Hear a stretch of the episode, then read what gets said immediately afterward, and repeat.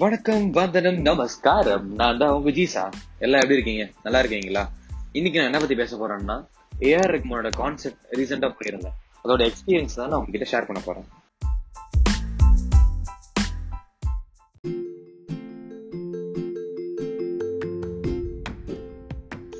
எல்லாம் எப்படி இருக்கீங்க? சந்தோஷமா இருக்கீங்களா?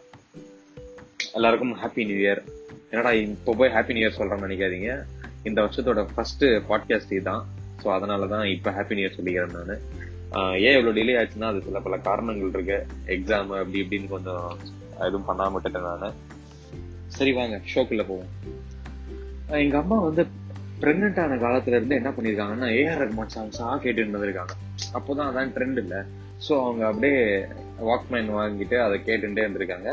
நான் வயிற்றுல இருக்கும்போதே தலைவரோட சாங்ஸ் எல்லாமே இன்கல்கேட் பண்ணிட்டாங்க. எனக்கு மைண்ட்ல அப்படியே இன்கல்கேட் பண்ணி மேனிஃபெஸ்டேட் பண்ணிட்டாங்க. இவன் ஒரு ஏஆர் ரகுமான் ரசிகன் அப்படின்ற மாதிரி. எப்ப பார்த்தாலும் ஏஆர் ரகுமான் சாங்ஸை கேட்டு இருந்ததுக்கு அப்புறம் நான் பிறந்ததுக்கு அப்புறம் எங்க பாட்டி வீட்டுல போனாலே முக்காபுலா நான் தான் இப்போ கிட்டத்தட்ட சொன்ன கை குழந்தை அப்படின்னு வச்சுக்கோங்களேன். அப்பெல்லாம் வந்து முக்காவுலா சாங் போட்டுட்டு எங்க பின்னி எல்லாரும் டான்ஸ் ஆடிட்டு இருப்பாங்க பாருங்க என்ன தூக்கிட்டு. அதனால என்னையே அறியாம ஏஆர் ரகுமானோட ஒரு தாக்கம் வந்து என்ன அப்படியே இதுவாயிடுச்சு எனக்கு. ஸோ ஒரு வளர வளர பார்க்கும்போது ஒரு ஒரு டைமும் அந்த பீரியட் ஆஃப் டைம்ல சாங்ஸ் ரிலீஸ் ஆக ரிலீஸ் ஆக எங்கள் வீட்டில் கேசட்லாம் வாங்கி கேட்டுட்டு இருப்பாங்க. ஸோ எனக்காகவே போடுவாங்க. அப்பெல்லாம் வந்து நான் ஒரு என்ன சொல்றது? ஒரு எயித்து நைன்த் படிக்கிற எயித் படிக்கிற வரைக்கும் கூட எனக்கு வந்து இந்த மியூசிக் டைரக்டர் அது இதுன்னு பிரிச்சு எல்லாம் பார்க்க தெரியாது. ஒரு டென்த்து கிட்ட வரும்போது தான் ஒரு அதுல இருந்து இதுதான் என்ன மியூசிக் டைரக்டர்னா என்னதான் அப்படின்ற ஒரு ஈகர்னஸ் அது அதுல யார் யார் ஒர்க் பண்றாங்க எப்படி பின்னாடி நடக்குது எல்லாமே அப்படின்ற ஒரு விஷயம் ஆசை அதோட தூண்டுதல் இதெல்லாம் ஆ- ஆரம்பிச்சது எனக்கு. அப்போ அதுக்கப்புறம் தான் தெரியும். ஓ மியூசிக் டைரக்டர்னா இவங்க தான் இருக்கு. அப்புறம் தான் தெரிஞ்சது இந்த பாட்டெல்லாம் கேட்டது எல்லாமே ஒரே ஆள் தான் மியூசிக் போட்டிருக்காரு. It is one and only AR Rahman அப்படின்னு சொல்லிட்டு ஒரு தெரிய வந்தது எனக்கு. அதுக்கப்புறம் அவரை பற்றி டிக் பண்ணி டிக் பண்ணி டிக் பண்ணி லெவன்த் டுவெல்த்லாம் பார்க்கும்போது ஒரு தீவிர காலேஜ் ஃபர்ஸ்ட் இயர் போகும்போது தீவிர ஒரு ஏஆர் ரஹ்மானி அவன் ஒரு ரஹ்மானிக்டா அப்படின்றத ஒரு நிலைக்கு நான் போய் அடைஞ்சிட்டேன். இதுல ஒரு சில ஃப்ரெண்ட்ஸ் வந்து ரொம்ப இம்பார்ட்டன்ஸ் ஃபார் எக்ஸாம்பிள் அப்துல் கஃபூர்ன்ற என்னோட நெய்பர்ஹுட் அவரோட தாக்கத்தால் தான் நான் ஃபேனாக ஃபேனா ஒரு வெறி வெறியனான ஆனதுக்கு ஒரு காரணமே ஏன்னா அவரும் வந்து ஒரு சில இன்ஃப்ளூயன்ஸ் பண்ணியிருக்காரு எனக்கு இதுக்கு. அதுக்கப்புறம் பார்த்தோம்னா June six two thousand nineteen அன்னைக்கு பார்த்தோம்னா ஏஆர் ரஹ்மான் சாரோட பர்த்டே அவர் வீட்டில் போய் அவர் கூட நின்று ஃபோட்டோ எடுத்த அந்த மெமரிஸ் அந்த லைஃப்பை மறக்கவே முடியாது. அப்போது அந்த டைமில் நிறைய ஃப்ரெண்ட்ஸ் கிடைச்சாங்க. கஃபூர் அண்ணோட இன்ஃப்ளூயன்ஸால தான். இதுல வினோத் ஏஆர்னு சொல்லிட்டு ஃபேஸ்புக்ல ஒரு ஃப்ரெண்டு அவரும் சில பேரை வந்து இன்ட்ரடியூஸ் பண்ணி வச்சிருந்தாரு. அதுல ஒன் ஆஃப் த மெம்பர் தான் ஹரீஷ்ன்ற பையன். இப்படியே ஃப்ரெண்ட்ஸ் மியூசிக்ன்ட்டு போய் அந்த லைஃப்ல திடீர்னு ஒரு நாள் வந்து கான்செர்ட் பத்தி நான் கே- கேள்விப்பட ஆரம்பிச்சேன். ஸோ ஏஆர் ரஹ்மான் வந்து அங்க கான்செர்ட் நடத்துறாரு.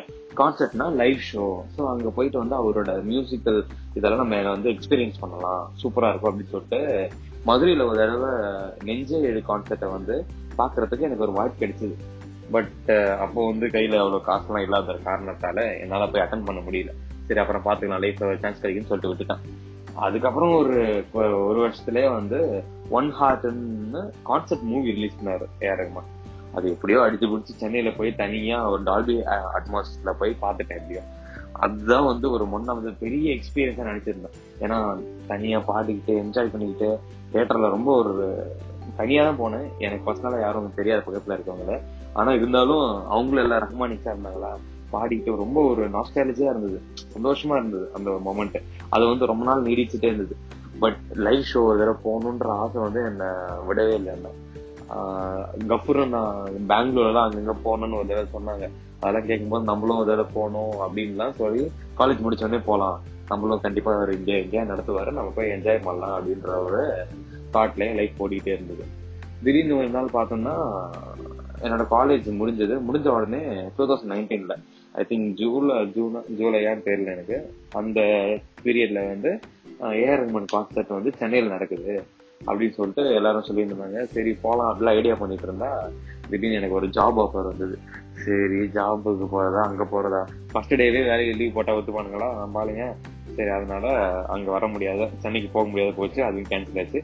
நான் இப்படியே வந்து இங்கே இருந்து சொன்னேன் இதெல்லாம் மீறி Feb fifteen two thousand twenty concert நடக்க போகுது. அதுவும் திருச்சியில். ஃபர்ஸ்ட் டைம் திருச்சியில் கண்டக்ட் பண்ண போகிறாங்க அப்படின்ற நியூஸ் தெரிஞ்ச உடனே சில ஃப்ரெண்ட்ஸ் நடுவே கைக்க ஆரம்பிச்சாங்க எனக்கு இதுக்கு இந்த ஜேர்னில யாருன்னா நிவாஸ் ரோஷன் அதுக்கப்புறம் ஒரு பெரிய என்னோட காலேஜ் கிளாஸ்மேட்டு நவீன்.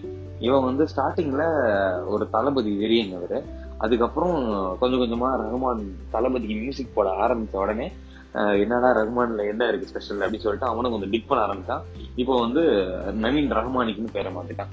இதுக்கப்புறம் இது இல்லாம சில ஃப்ரெண்ட்ஸ் இருக்காங்க. குருமூர்த்தி சாரதி அப்புறம் சிவா சசி வெங்கடேஷ் ஷபீக் இவங்க எல்லாம் என்ன பண்ணுவாங்கன்னா நான் வந்து ரஹ்மான் சப்போர்ட் பண்றதால இவங்க எழுது சும்மா அவங்களுக்கு வந்து என்ன ஓட்டுறதுக்கு வேற டாபிக் தெரியாது. அதனால என்னை வந்து ரஹ்மானிக்கும் அப்படின்னு ஓட்டிகிட்டே இருப்பாங்க என்ன. அது ஒரு நம்ம ஒரு ஜாலியா இருக்கும் அது. அப்போ வந்து நவீன் வந்து ரொம்ப ஈகரா இறங்க ஆரம்பிச்சிட்டான்.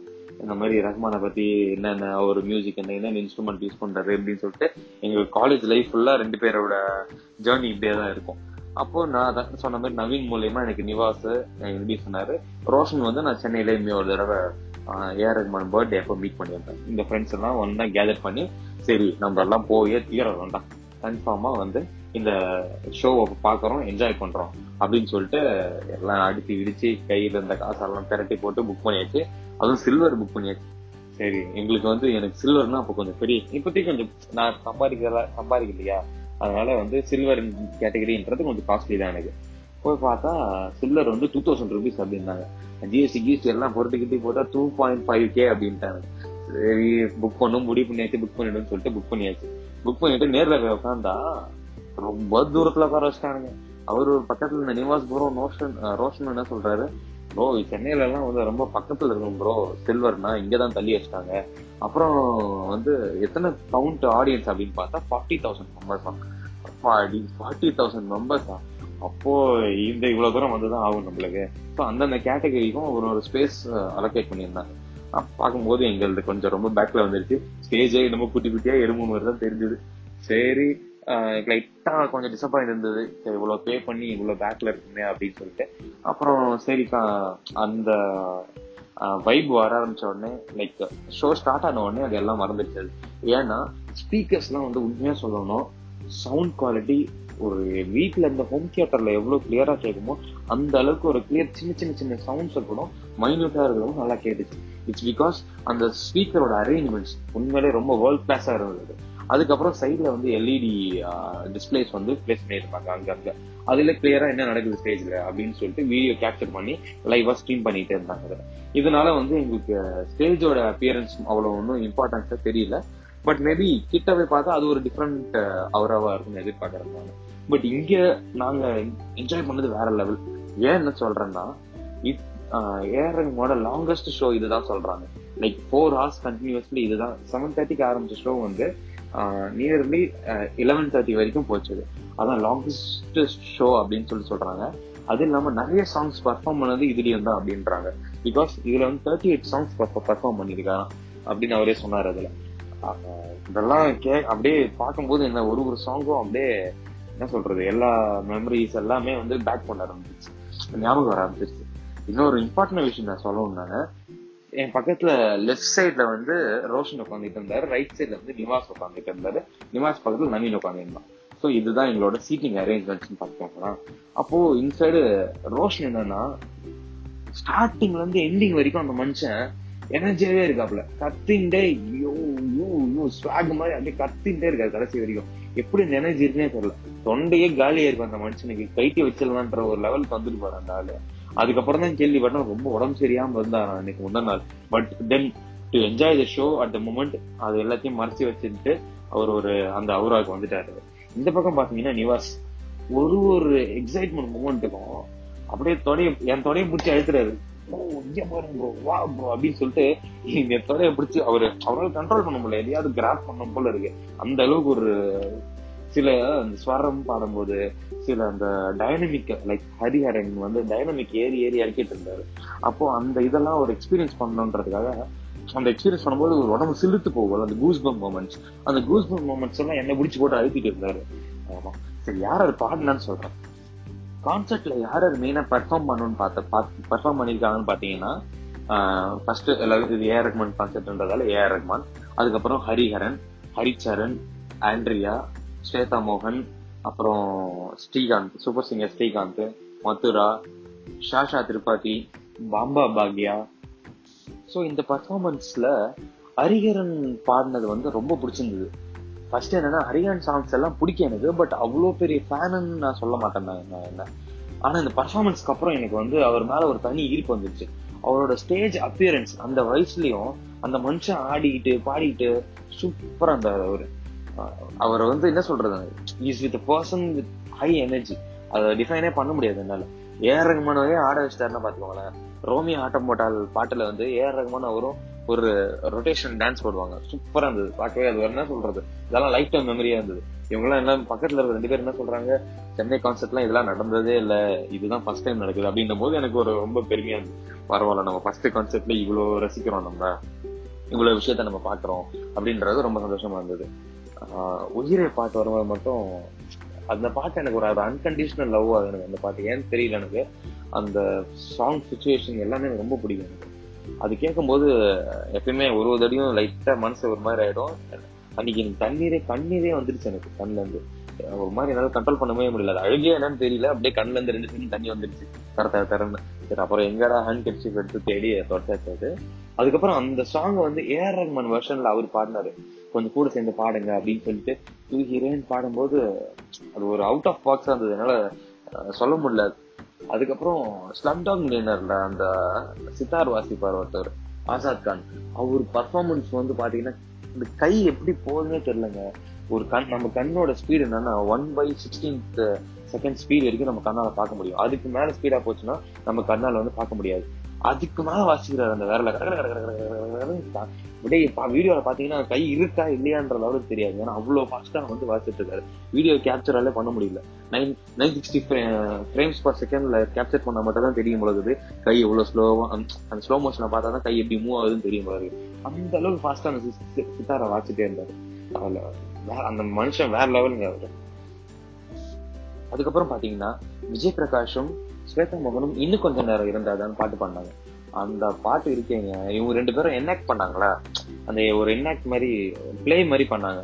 பார்க்கவே அவ்வளோ சூப்பராக இருந்தது. ரொம்ப கியூட் அடோரபுளாக இருந்தது. அவங்க ரெண்டு பேரும் நடிக்கிறது. அவர் வந்து அப்படின்னு சொல்லிட்டு அப்படியே அவர் கொஞ்சம் கொஞ்சம் பாடுற மாதிரி பாடினாரு. அது பார்க்க வந்து நல்லா சூப்பராக இருந்தது.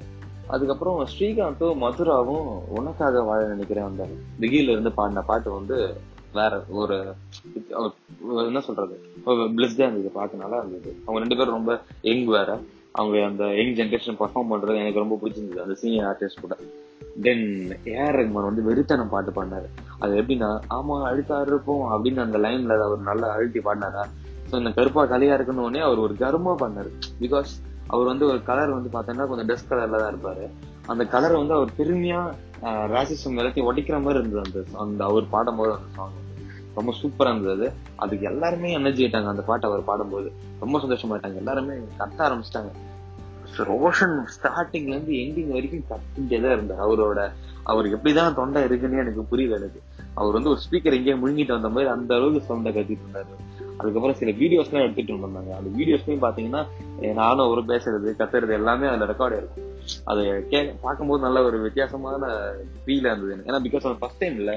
ஒரு ஒரு இதுவும் நான் அனுபவிக்கும் போது என்னால் புதுசா என்னால் ஏதோ ஒரு புது குழந்தைய வந்து ஒரு புது உலகத்துல விட்ட உடனே அது ஒன்றும் புரியாதுல நடக்குது இல்லை அத மாதிரி ஒரு டிஃப்ரெண்ட்டான எக்ஸ்பீரியன்ஸ் இருந்து ஏன்னா தேட்டரில் கத்துறதுன்றது ஒரு பெரிய விஷயம் இல்லை. அது க்ளோஸ்ட் அட்மாஸ்பியராக இருக்கும் இருட்டாக இருக்கும். நீ கத்தனா யார் கத்துறானே தெரியாது. பட் இது அப்படி கிடையாது. ஓப்பன் கிரவுண்ட்ல எல்லா மக்களும் இருக்காங்க. அங்கே டான்ஸ் ஆடி கட்டிட்டு இருக்கிறது ஒரு புதுசான புது அனுபவமா இருந்துச்சு அதுக்கப்புறம் பாத்தீங்கன்னா இது போட ஆரம்பிச்சாங்க. முக்காபுலா. முக்காபுலா பாட்டு போட்டாலே எனக்கு டான்ஸ் ஆடக்கணும் மனசுல ரொம்ப பிடிக்கும் எனக்கு. அதனால நான் ஏந்து உட்காந்து கையில அப்படியே ஸ்டெப் எல்லாம் போட ஆரம்பிச்சிட்டோம். டான்ஸ் ஆரம்பிச்சிட்டோம். அப்படி இப்படின்னு ஹெட் பாப் எல்லாம் பண்ணிட்டேன். ஒரு வித்தியாசமா இருந்ததுன்னு வச்சுக்கோங்களேன். எனக்கு அது ஏன் நான் வித்தியாசம் சொல்றேன்னா அதை எக்ஸ்பீரியன்ஸ் பண்ணதில்ல. ஃபர்ஸ்ட் டைம் எக்ஸ்பீரியன்ஸ் இருந்தால எனக்கு எல்லாம் அங்க பாக்குறது எல்லாமே ஒரு வித்தியாசமா புதுசா இருந்தது. இன்னொன்னு சொல்லணும்னா நிவாஸோட அம்மா வந்து இருந்தாங்க. அவங்க ஒரு டிஃப்ரெண்டான லோகத்துல இருந்தாங்க. எனக்கு இப்படிலாம் ஒரு சாங்கை இப்படி ஒரு வைப் என்ஜாய் பண்ணுவாங்களா ஒரு lady maybe she's about forty plus forty plus இருப்பாங்க அவங்க ஏஜ் சேர்ல இருந்து கிளாப் தட்டும் போதெல்லாம் நான் பாக்குறேன். How this ladies enjoying the வைப்னு போகுது. இந்த only one reason it's AR Rahman அப்படின்றத ஒரு சூப்பரா இருந்தது. அது வயசா சின்னவங்களோ பெரியவங்களோ குழந்தையோ அப்படின்லாம் ஒரு வித்தியாசமே இல்லை. எல்லாருமே அந்த இதுக்குள்ள அவராக்குள்ள வந்துடுறாங்க. எல்லாருமே வந்து எல்லா சுத்தி இருக்கிறது கவலை இவளை அடுத்த வாழ்க்கையில நடக்குது. அது எல்லாத்தையும் மறந்துட்டு அந்த நாலு மணி நேரம் எந்த ஆட்டம் மாட்டம் கொண்டாட்டம்னு ஒரு இதுல இருக்காங்க பாருங்க. அந்த இது வந்து எவ்வளவு காசு கொடுத்தாலும் கொடுத்துட்டு வேணா போலாம் அதுல வந்து தப்பே கிடையாது. அதுல நம்ம அது ஒரு ஒர்க் ஸ்பெண்டிங் இன் லைஃப் தான் நான் சொல்லுவேன் நான். இப்படியே விட்டா நான் பேசிக்கிட்டே இருப்பேன். அதை பத்தி நான் என்ன சொல்றேன் நிறைய விஷயம் இருக்கு. நான் சொல்லணும்னா அது போயிட்டே இருக்கும் அது. அது ஒரு எண்டே கிடையாது. எண்டு கார்டு இல்லாம நான் பாட்டு பேசிட்டே இருக்கேன் இதுதான் என்னோட ஹையஸ்ட் பாட்காஸ்ட்னு நினைக்கிறேன் நான். லைக் டியூரேஷன் பார்த்தோம்னா. சோ இனிமே லைஃப்ல சந்தோஷமா இருங்க.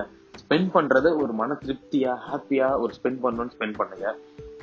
வீண் தேவையில்லாத விஷயத்துக்கு வந்து மணியை ஸ்பெண்ட் பண்ணி உடலையும் மனதையும் புண்படுத்திக்காதீங்க. சம்பாதிக்கிற காசை சந்தோஷமா ஸ்பெண்ட் பண்ணி சந்தோஷமா ஹாப்பியா லைஃப்பை என்ஜாய் பண்ணி வாழுங்க. ஸோ ஒன் லைஃப் தேங்க்யூ எல்லா புகழும் இறைவனுக்கு.